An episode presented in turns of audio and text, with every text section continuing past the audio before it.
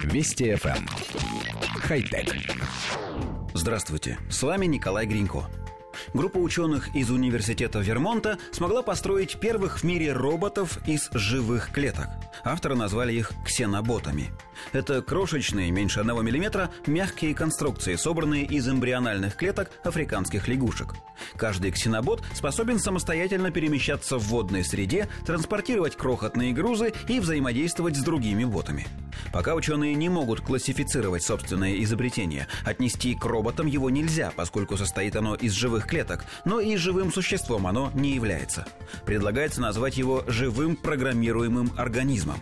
Для создания ксеноботов ученые применили суперкомпьютер. С его помощью просчитывались наиболее устойчивые и жизнеспособные сочетания клеток. В качестве соединительного материала использовались клетки кожи, а для построения мышц были взяты клетки сердца. Эти стабильные и подвижные структуры в течение недели свободно перемещались в водной среде без поступления энергии извне, работая исключительно на внутренних запасах белков и липидов. В качестве эксперимента они перемещали груз сопоставимого размера, а также могли объединять усилия, чтобы совместно доставить разрозненные частицы в одну заданную точку. Поразителен сам факт того, что ученым удалось построить работающий механизм из живых клеток. При этом донорские клетки имеют собственную специализацию, заложенную природой, но в составе ксенобота они выполняют совершенно другие, пусть и схожие функции. Достижение ученых из Вермонта выдвигает биотехнологии на совершенно новый уровень. Оказалось, что мы можем строить несуществующие в природе организмы.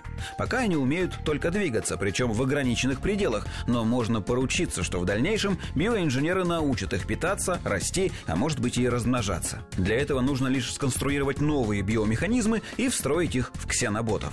Самое время задаться вопросом, а где же, собственно, проходит граница между живым существом и механизмом? Если начать сравнивать ксенобота и какой-нибудь многоклеточный микроорганизм, то выяснится, что нащупать эту тонкую грань не так-то просто. Оба построены из клеток, оба способны двигаться, оба действуют по программе, только первого программировали люди, а второго – миллионы лет естественного отбора. Похоже, наука все-таки нашла способ посоперничать с богами в деле конструирования жизни.